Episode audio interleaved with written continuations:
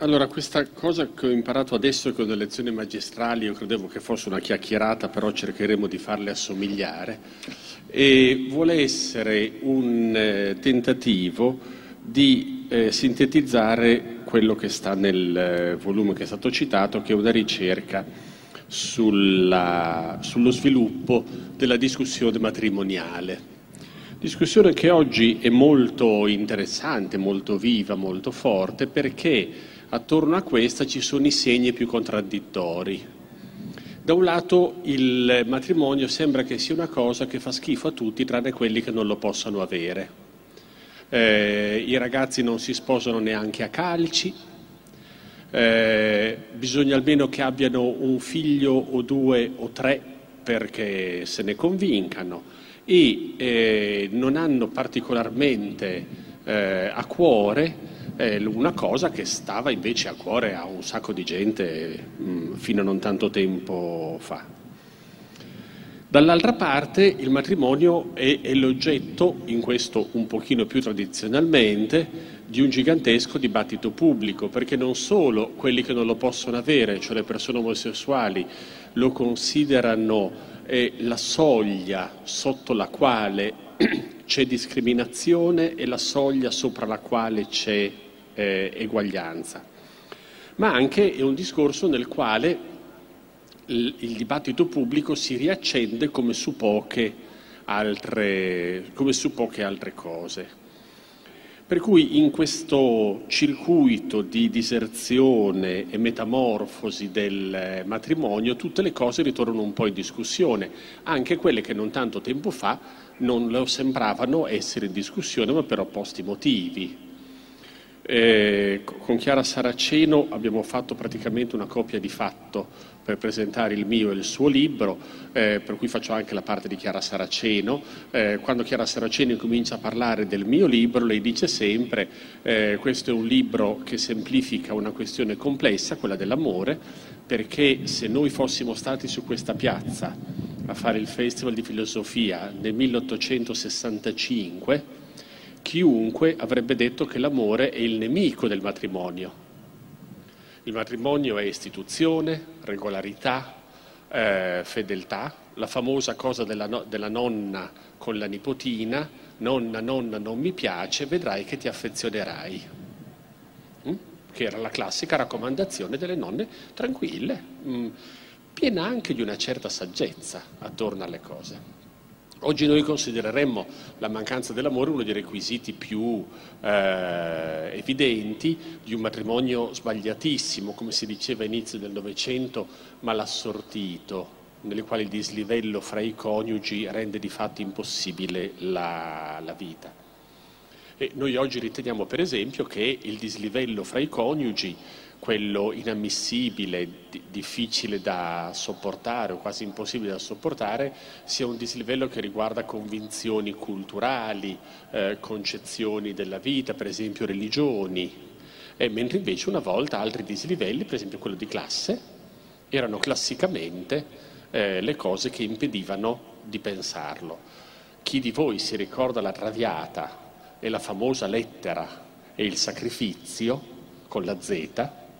Il sacrificio, eh, si ricorda di come fosse un tema romantico e lacrimevole la presa d'atto di una cosa che non c'è. 80 anni dopo la traviata, l'equivalente del sacrificio sarà il cancro, la leucemia di Love Story.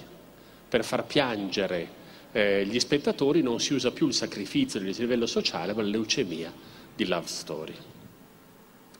Allora, in questo tipo di eh, questione il matrimonio costituisce eh, oggettivamente, come dice il titolo di, questo, di quest'anno di festival, un'eredità con la quale bisogna misurarsi. Ed è un'eredità eh, nella quale io pe- penso e spero ridipanare le cose su un registro storico aiuta a capirci un pochino di più, non tantissimo, però un pochino di più eh, un pochino di più sì. Ridipanare le cose del matrimonio per cercare di capire dei perché è un'idea tutt'altro che originale. Eh, I primi capitoli della Bibbia ebraica eh, sono scritti esattamente per questo motivo. Non sono scritti per raccontare come è stato costruito il mondo, non sono scritti per raccontare come si va in cielo, sono racconti che hanno uno scopo, come si dice in gergo, eziologico. Cioè cercano all'inizio, proiettandolo come su uno schermo lontano dell'inizio, le ragioni per cui le cose stanno così. E le cose che stanno così non stanno per niente bene. Per niente bene. Stanno talmente poco bene che ci deve essere una qualche ragione originaria del perché sono fatte così. Evidente che non si può mettere insieme la fede in un Dio come il Dio di Israele, che, che è un Dio interventista, salvatore, liberatore, un, un vendicatore dell'orfane, della vedova, con quello che è sotto gli occhi di tutto nelle relazioni eh, nucleari, come le chiamiamo noi oggi, quelle della famiglia, quelle dello sposalizio, quelle delle differenze, quelle del coniugio, chiamatelo come volete. La cosa è talmente complicata che se voi leggete Genesi 1 o 2, come sapete, di racconti della creazione ne trovate due. Perché un solo racconto eziologico non è abbastanza per cercare di capire come ha funzionato la cosa. C'è un racconto della creazione che dice che eh, Dio crea l'essere vivente a sua immagine e a sua somiglianza, c'è qualche chilometro di biblioteche sull'immagine, qualche chilometro sulla somiglianza e qualche chilometro sull'immagine e la somiglianza, e, e che lo crea maschio e femmina, dove maschio e femmina è quasi un'unica parola. È come se l'immagine e la somiglianza fosse rappresentata dalla differenza. Eraclito diceva che Polemos è padre di tutte le cose, Genesi dice che la differenza è madre di tutte le cose. La differenza è madre di tutte le cose. La differenza in generale, viene da dire a noi oggi leggendolo, la differenza nella sua percepibilità più immediata, che è la differenza del maschio e della, e della femmina. Il primo racconto è molto suggestivo, mm, ci serve soltanto per capire il fatto che fra quella costruzione originaria della relazione uomo-donna, fatta di una immagine perfetta, e quello che ciascuno vive non c'è paragone. Deve essere successo qualcosa. Deve essere successo, è successo per forza qualcosa. Successo per forza qualcosa. Il secondo racconto, che è più antico del primo e meno sofisticato, se volete, dal punto di vista eh, narrativo, ma è non meno interessante perché è il famoso racconto della costola. Eh, l'uomo senza una donna è una specie di antimutilato, è un, è un, è un, è un gobbo, eh, è un deforme senza saperlo che riacquista una forma appena passabile se gli si toglie qualche cosa e con quella cosa eh, si fa una donna. Per fare un uomo serve un chilo di terra, per fare una donna basta un pezzetto di osso. Fa te. Tira tu le conseguenze. Tira tu le conseguenze. Il racconto, il secondo racconto della creazione, che è un primo dal punto di vista della stesura narrativa, eh, dicono eh, gli esegeti, e ha, come vi ricorderete bene, un, eh, un aspetto teatrale. Portano Abramo tutte quante le bestie, lui gli dà il nome, però queste bestie non è poi che lo entusiasmino più di tanto. Eh, ecco. Il levriero niente, il cavallo niente, insomma niente andava bene. Allora alla fine eh, Dio decide di fare una cosa e quando la vede, perfino Adamo, che nella Bibbia tecnicamente, come si dice a Roma, decoccio, perfino Adamo che è decoccio capisce che è un'altra cosa e dice l'unica frase intelligente detta da un uomo sulla donna negli ultimi dieci milioni di anni. Dice, è carne della mia carne, osso delle mie ossa, che fa lo stesso, non era vero, ma questa indulgenza plenaria. E poi dopo dice che finalmente lei è una che gli sta come di fronte e contro. Gli sta come di fronte e contro. Nelle parole che usa il testo ebraico della Bibbia ci sono entrambi gli elementi. La donna rispetto all'uomo costituisce una dirimpettaia, una che ha la, la dignità di stargli di fronte e non semplicemente sotto. Non, c'è, un, c'è, un, bel racconto eh, della sapienza ebraica sul fatto che gli spiega perché c'è scritto di fronte perché dice soltanto per un motivo, perché tu ti ricordi che di fronte non vuol dire sotto. Mm? C'è scritto di fronte perché di fronte non vuol dire sotto. Gli sta di fronte, ma anche in una condizione di antagonismo. Una condizione di antagonismo che però nemmeno questa spiega perché le cose sono così. E perché le cose sono così lo si spiegherà soltanto con il racconto dell'albero della conoscenza del bene e, del male, racconto nel quale si vedrà apparire fra i due e davanti a Dio i due atteggiamenti che rendono la vita schifosa, il sospetto e la paura, il sospetto verso l'altro e la paura verso Dio. I due sentimenti che prima non avevano mai provato sono il sospetto verso l'altro e la paura verso Dio che badate bene non sono agostinianamente il peccato originale nel senso che non si sa perché, ma mio padre e mia madre me l'hanno trasmesso anche a me. Sono il peccato originario nel senso che, nel racconto biblico, ogni peccato è sempre fatto di quelle due cose lì, il sospetto sull'altro e la fifa davanti a Dio, la non fiducia davanti a Dio, la, la sfiducia davanti a Dio il racconto biblico trova una spiegazione niente male. Niente male. Trova una spiegazione niente male che poi si associa al comando della generazione e alla possibilità della, dell'uso della, della, terra, con tutta una serie di cose che adesso non, eh, non tocchiamo. Ma eh, quel racconto lì ci serve a dire che gli interrogativi che ci facciamo noi non sono interrogativi originali, se li poneva anche quella che diventerà la sapienza di Israele che diventa testo, eh, testo biblico. Perché anche per noi oggi il problema eh, nell'affrontare questo tipo di questioni legate alla nuzialità è quella di riuscire a capire perché le cose non funzionano. Perché le cose non funzionano. Noi abbiamo delle soluzioni diverse rispetto al racconto biblico, onestamente un po' meno simpatiche e un po' meno suggestive. Per cui, dato che le cose funzionano male, noi facciamo il divorzio breve, ti è. Bella soluzione, ottima idea. Eh, co- come se con quello tu aggiustassi qualche cosa. Però è nel nostro piccolo il nostro tipo di risposta al malfunzionamento facciamo, una, facciamo delle norme di eguaglianza per cercare di, di, dire che deve esserci e c'è, e poi non riusciamo a spiegarci il perché dentro queste norme di uguaglianza nasce un fenomeno così devastante, così immenso, così democratico e latitudinario come l'uccisione delle donne, il genocidio, femminicidio come viene chiamato. Quella cosa che, ricordo a tutti e a tutte, in Italia costituisce la prima causa di morte per le donne fra i 25 e i 45 anni.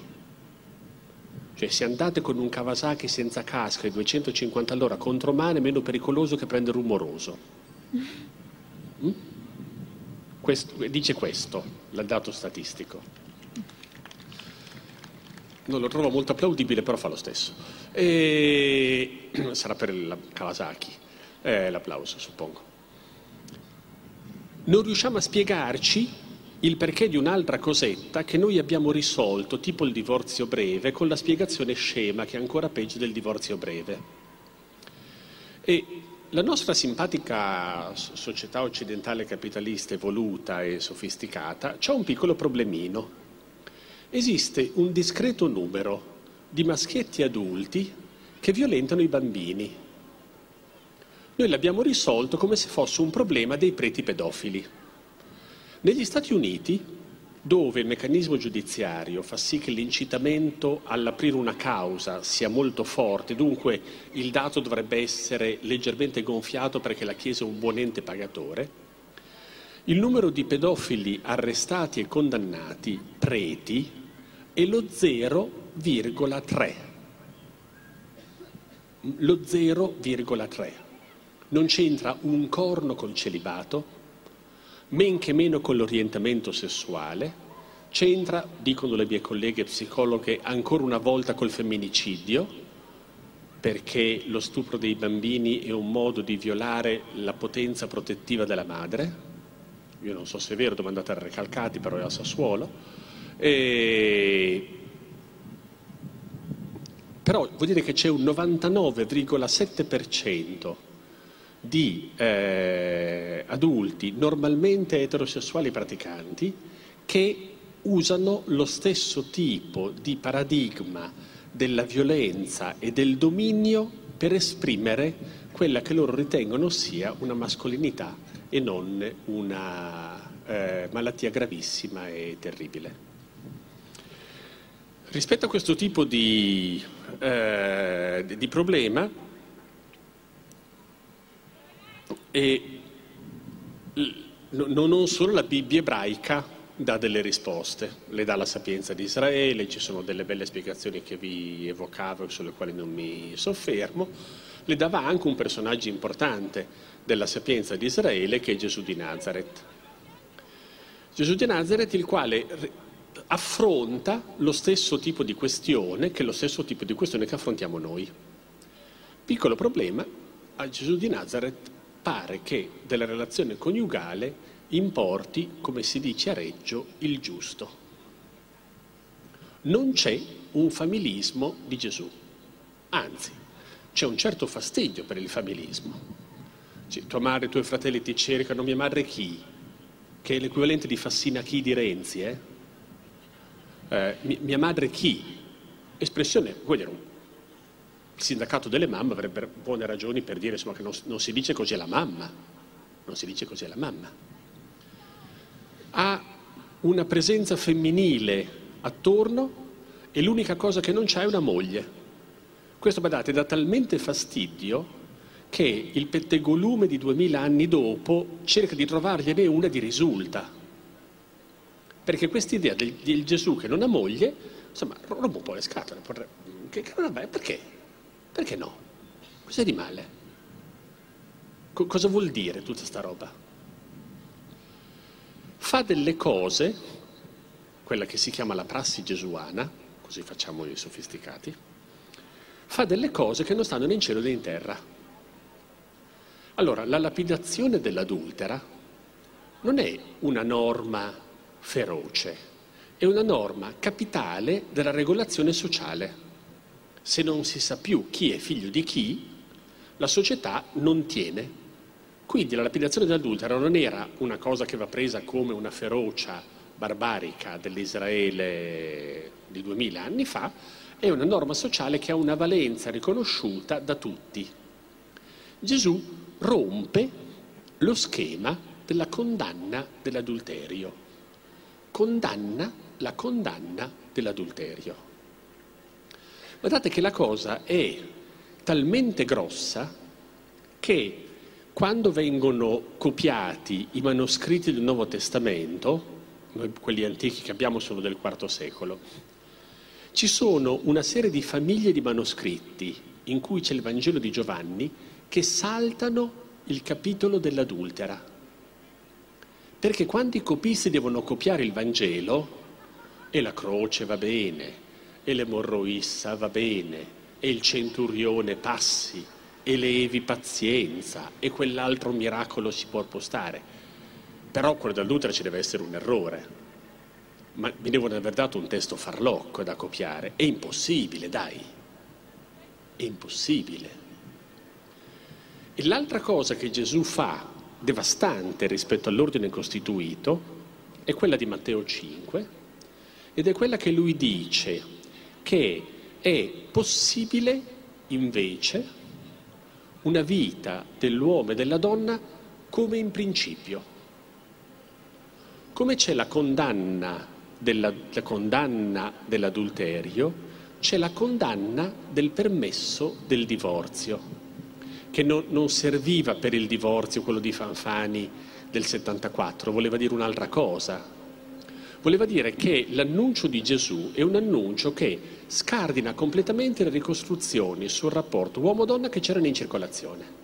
Sia quelle piene di saggezza pragmatica dell'eziologia di Genesi che dice vanno male, vanno male da sempre, non sei tu, andavano male anche all'inizio o appena dopo, dieci minuti dopo l'inizio andava già male, rilassati.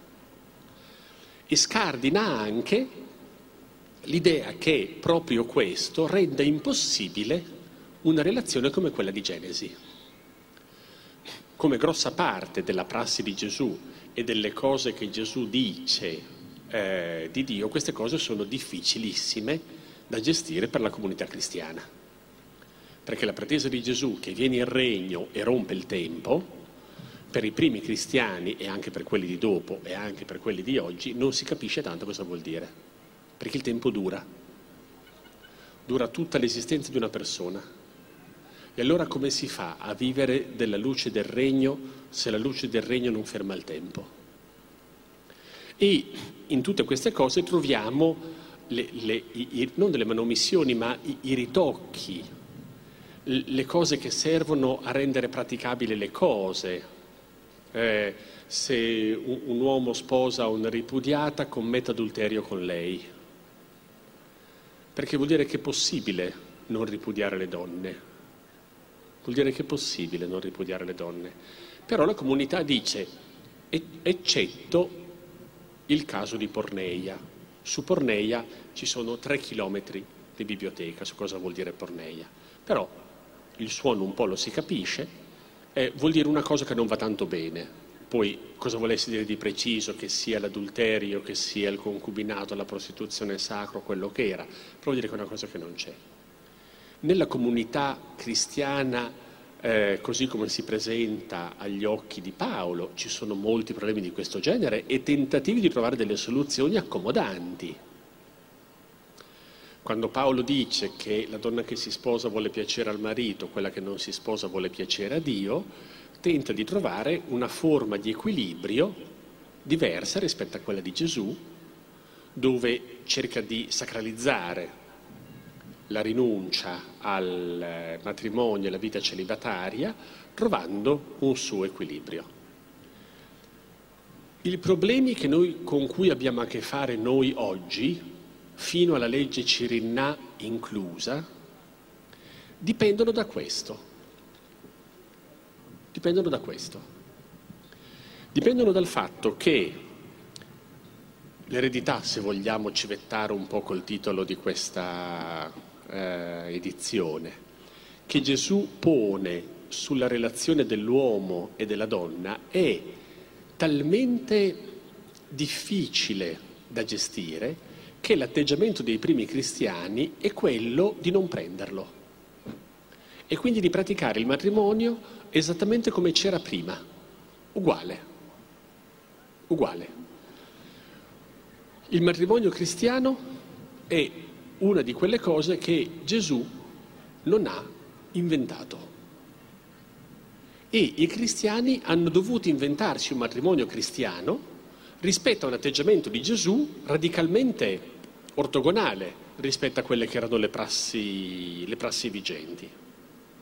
Perché l'atteggiamento di Gesù che dice che alla luce del regno è possibile tutto, ci sono alcuni che nascono eunuchi dal seno della madre, altri che vengono resi eunuchi per cantare nella cappella Sistina e poi ci sono quelli che sono eunuchi per il regno. Cosa vuol dire? La condanna della condanna dell'adulterio, cosa vuol dire? Che l'adulterio conta niente? Che passa tutti in cavalleria?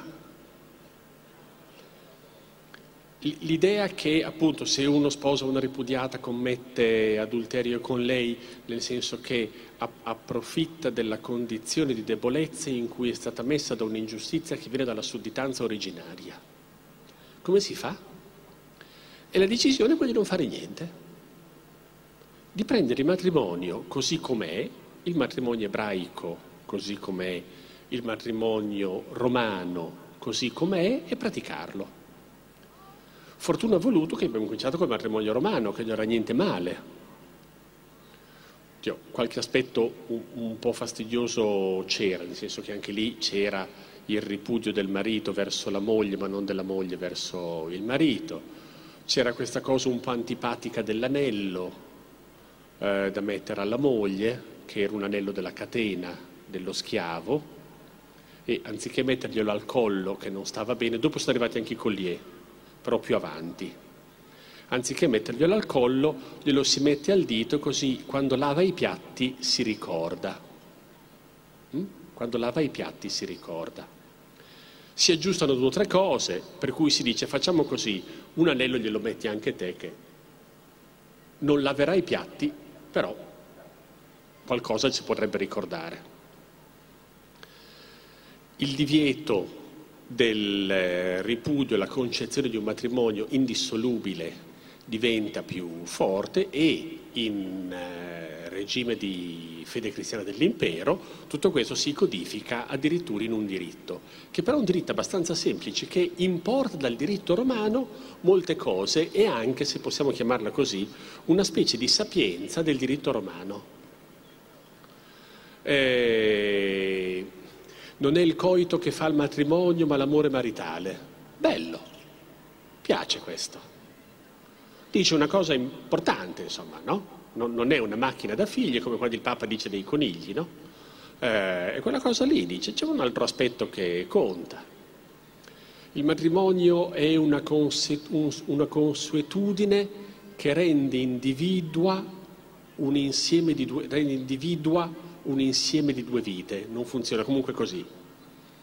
Bello, anche questo piace, bello, dice delle cose che hanno un eh, senso, messe assieme all'indissolubilità costituiscono il diritto canonico matrimoniale del regime di cristianità.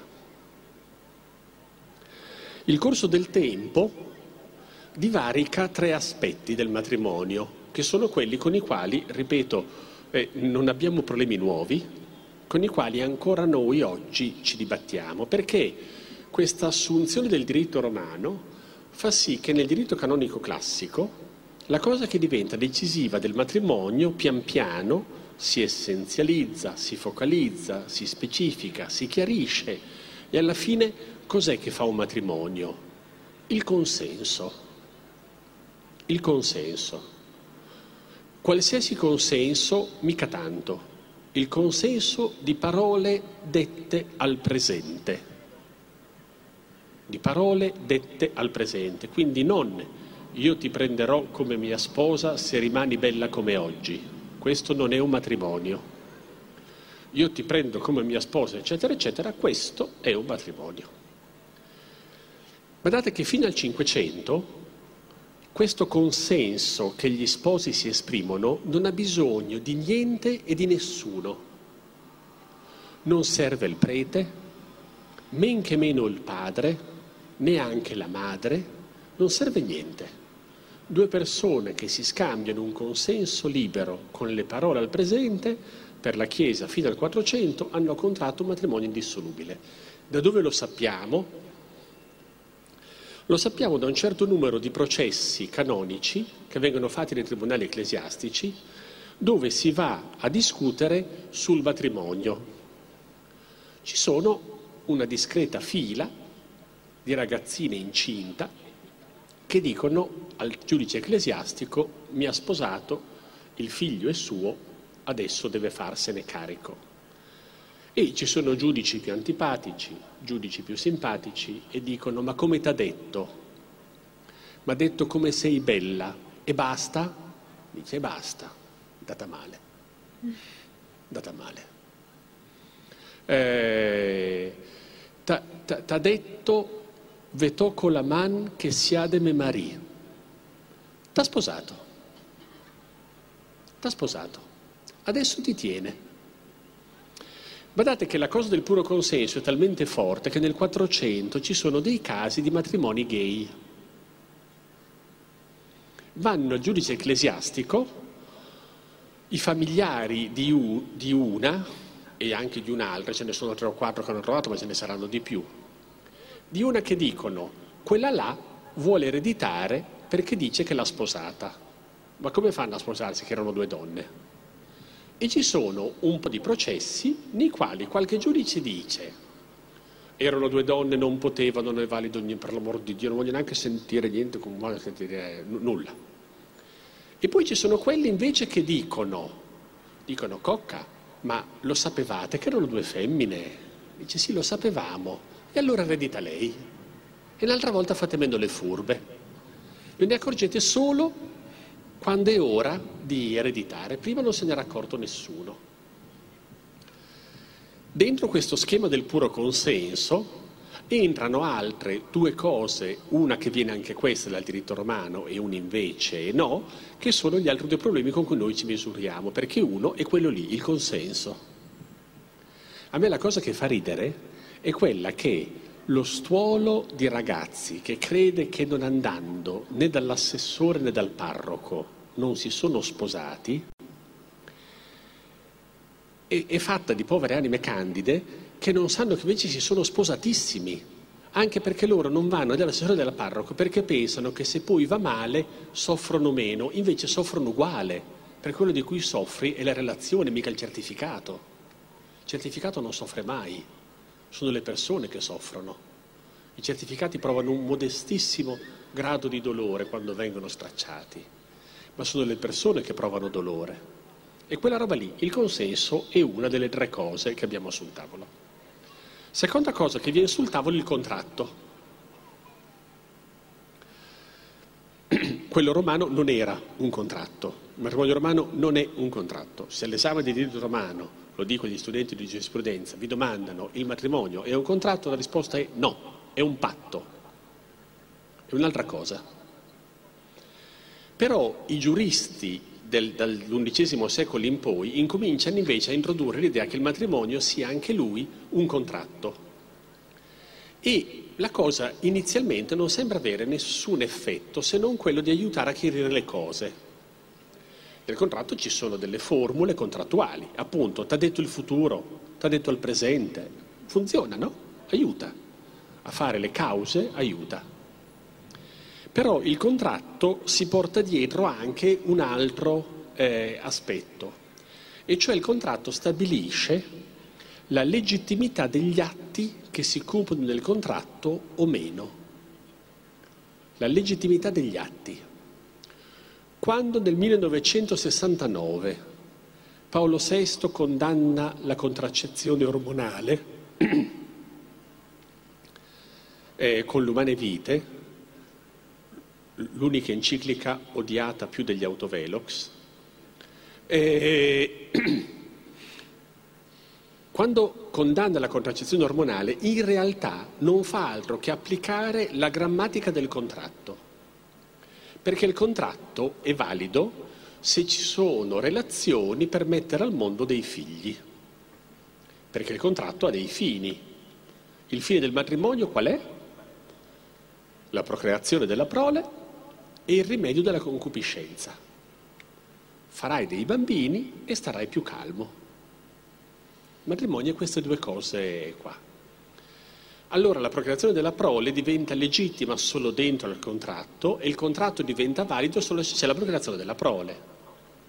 C'è una, una, famosa clausola che sanno tutti quanti della nullità matrimoniale, che è quella del matrimonio rate non consumato, che dice che in assenza di consumazione carnale del matrimonio, il matrimonio non è valido perché è un contratto e quindi se poi io faccio un contratto che prevede che mangi una bistecca e la bistecca non c'è, il contratto sulla bistecca non vale. Quest'idea che il matrimonio sia come una bistecca è una cosa formidabile perché dà tutto il senso della praticità, della concretezza e anche della volgarità della discussione. Però è una discussione talmente pratica, concreta, forte e volgare che fa sì che la Chiesa Cattolica decida di fare l'unica cosa che a inizio Ottocento si diceva non aveva mai fatta, cioè dichiarare guerra alle donne, su questo tema. A inizio Ottocento, nel 1820, c'è un famoso professore di teologia morale eh, francese, il vescovo di Le Mans, quello delle macchine, eh, Monsignor Bouvier, che scrive un trattato di teologia morale per i confessori e dice e, e incominciano a esserci delle pratiche contraccettive che fanno calare la natalità in Francia. E i confessori dicono che, che si fa? Si chiede, non si chiede, si dà penitenza, non si dà penitenza, si può, non si può.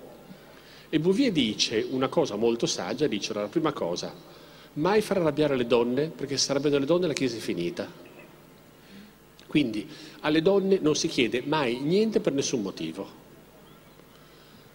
Poi dopo qualche anno fa un altro capitolo, aggiunge un capitolo e dice, e neanche ai mariti, dai, lasciateli in pace, faccia... tanto lo fanno lo stesso, cosa stai a fare?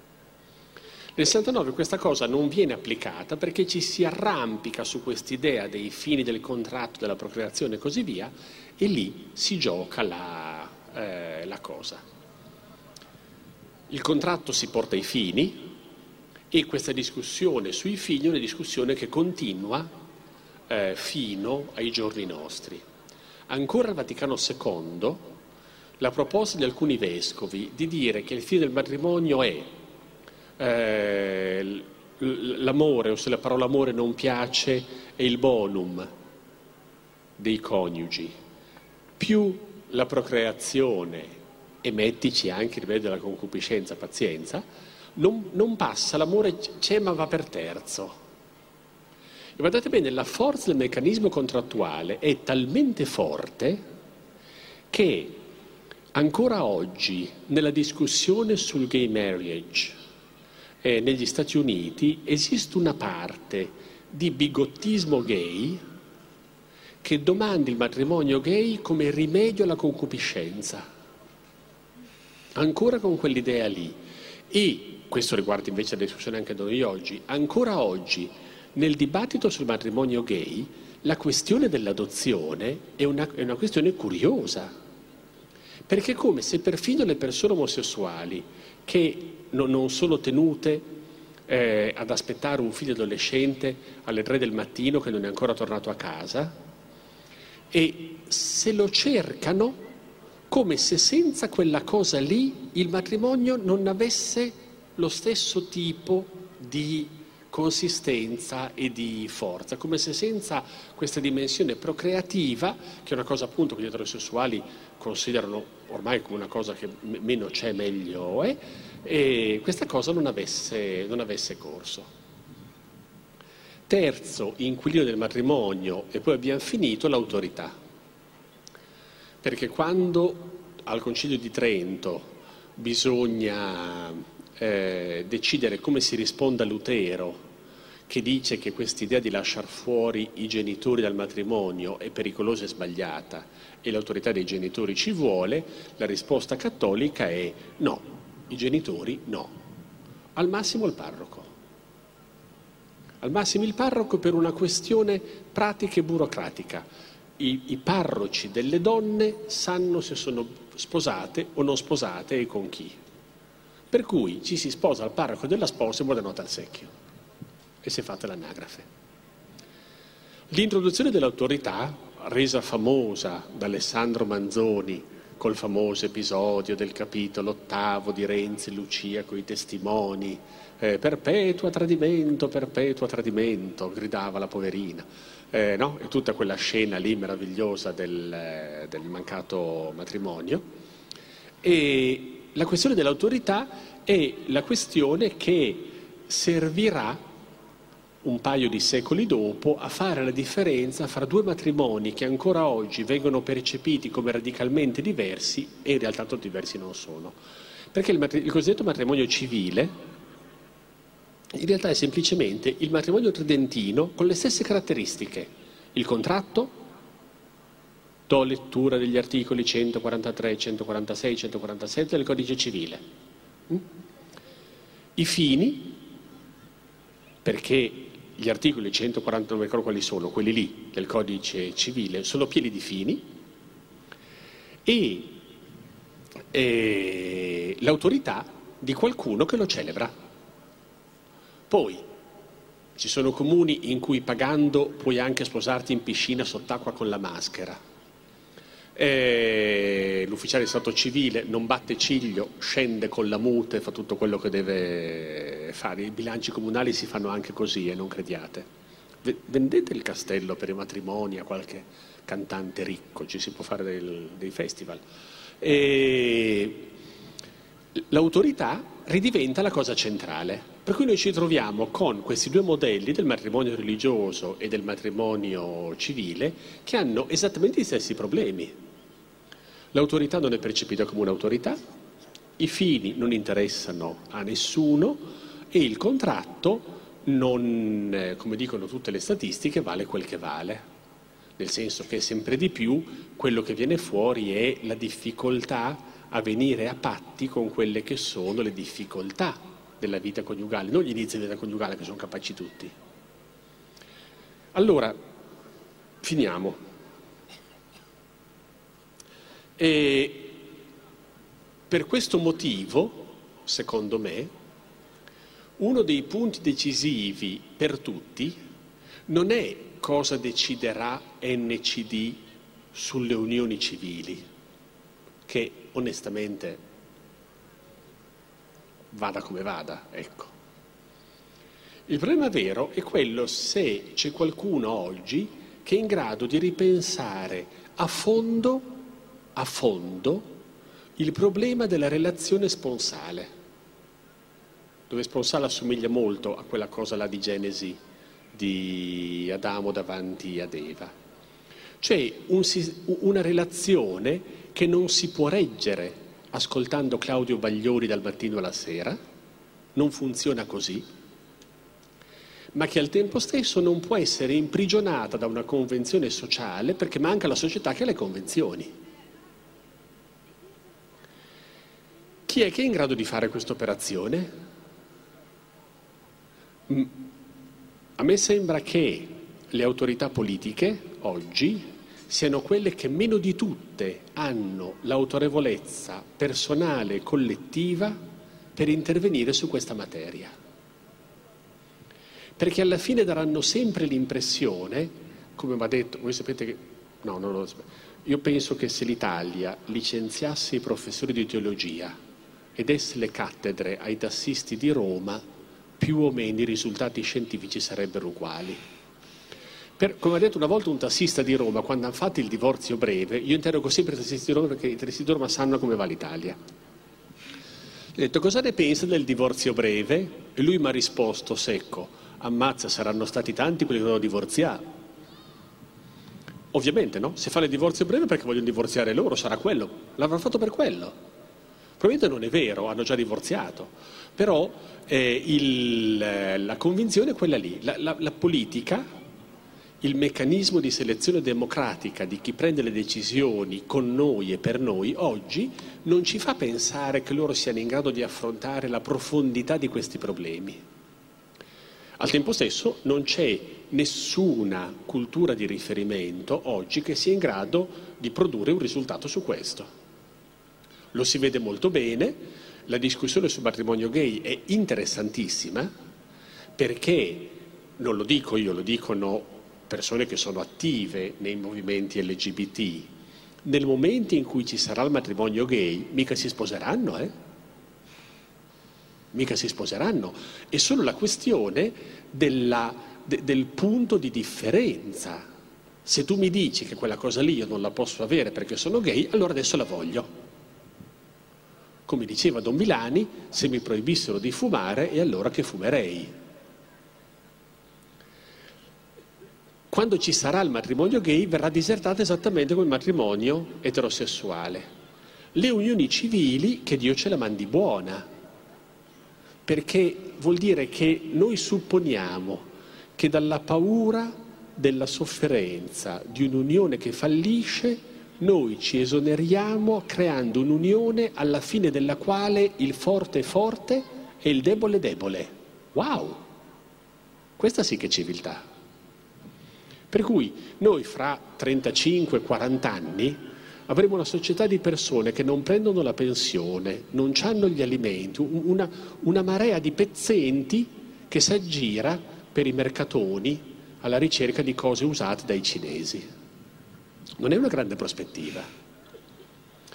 Allora, da questo punto di vista, eh, io faccio molto il tifo per il sinodo dei vescovi sulla famiglia, perché dato che tutto questo, se non è sbagliata la cosa che ho detto, dato che tutto questo ha a che fare con quello che è l'esperienza cristiana, la comprensione e l'incomprensione ovvia cristiana della relazione, se lì si cambia il registro, allora è possibile che quelle che vengono dopo possono essere dei riferimenti diversi, nuovi e migliori. Se la Chiesa Cattolica fosse capace di dire due cose, che la, la, la luce del regno, eh, per, tanto per farla corta, è una di quelle cose che illumina tutte le condizioni, che non c'è una condizione più illuminata dell'altra, ma che in tutte le condizioni costituisce una via per fare della propria storia personale una storia di grazia, questo aiuterebbe, perché sdrammatizzerebbe parecchio le, le cose. Per cui paradossalmente io penso che per rendersi conto di come è andato il sinodo dei vescovi, non bisognerà guardare quello che dice dei divorziati risposati, perché qualunque cosa dica, lì c'è il rischio del classico paternalismo clericale. Cioè, povero disgraziato, peccatore, vabbè, pazienza, dai, facciamo finta di niente, chiudo un occhio e chiudo anche l'altro. Ma no, non può essere così. Bisogna guardare quello che il sinodo dirà del celibato. Bisogna guardare quello che il sinodo dice del celibato, perché se fanno su una zuppa familista con vari saporini dentro, conta niente, non, non aiuterà nessuno. Tanto la gente fa sempre quello che gli pare, qualsiasi cosa tu, tu, tu lo ordini, lo chieda o lo imponga lo fanno lo stesso. È sempre stato così, sarà sempre così, amen ma se, da lì si capirà qual è il passo che, che c'è. Secondo punto, se la questione del fatto che la possibilità dell'amore, no, non l'amore come comando, non l'amore come legge, neanche l'amore come legge di un amore romantico, ma la possibilità dell'amore, la possibilità della fedeltà, la possibilità del, del, del vivere, una, una, una relazione del tempo, se si riuscirà a dire questo, questo cambierà. Guardate come sono buffe le, le, le vicende delle, delle parole. Se c'è una cosa che dice che cosa è la relazione coniugale dal punto di vista della sapienza biblica e cristiana, è quella di una storia. Mentre invece nel linguaggio comune la storia è usata per gli adulteri. Eh, no? che rappresenta la, la, radicale inversione delle parole. Se noi riusciamo a fare sì di, di nuovo che la relazione fra le persone, siano dello stesso sesso o di sesso diverso eh, o di qualsiasi altra differenza ci possa essere, ridiventa una storia, avremo fatto qualcosa che può ritoccare a posteriori la storia del matrimonio cristiano così come è stato in questi duemila anni.